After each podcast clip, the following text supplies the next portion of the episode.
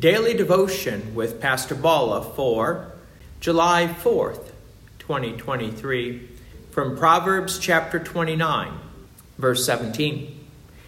Discipline your son, and he will give you rest. He will give delight to your heart.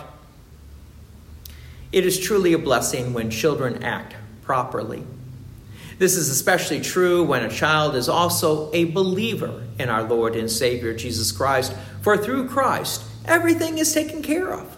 So, this proverb is encouraging parents to train and to discipline their child and to teach them God's holy word.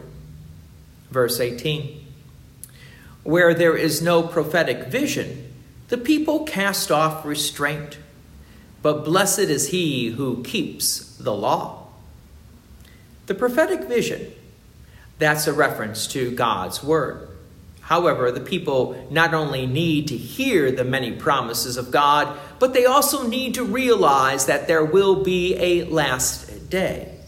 And God's word is also designed to keep our eyes focused upon that last day with joy and great anticipation. But when God's word is not proclaimed to its fullness, people will do their own thing which is not the way of God, but the way of the world, which will result in their eternal death. So, yes, the church should not be afraid to proclaim the whole counsel of God.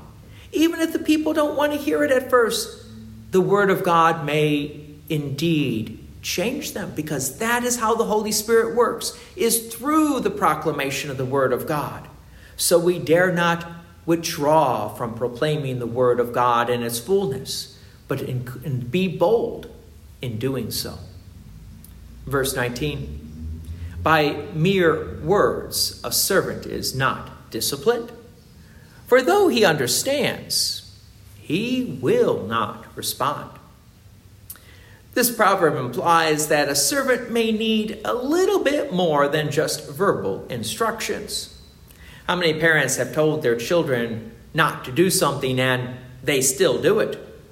So, discipline is needed, and not just verbal, but also there may need to be some natural consequences to their actions, like grounding or restriction of phone or computers. Verse 20 Do you see a man who is hasty in his words?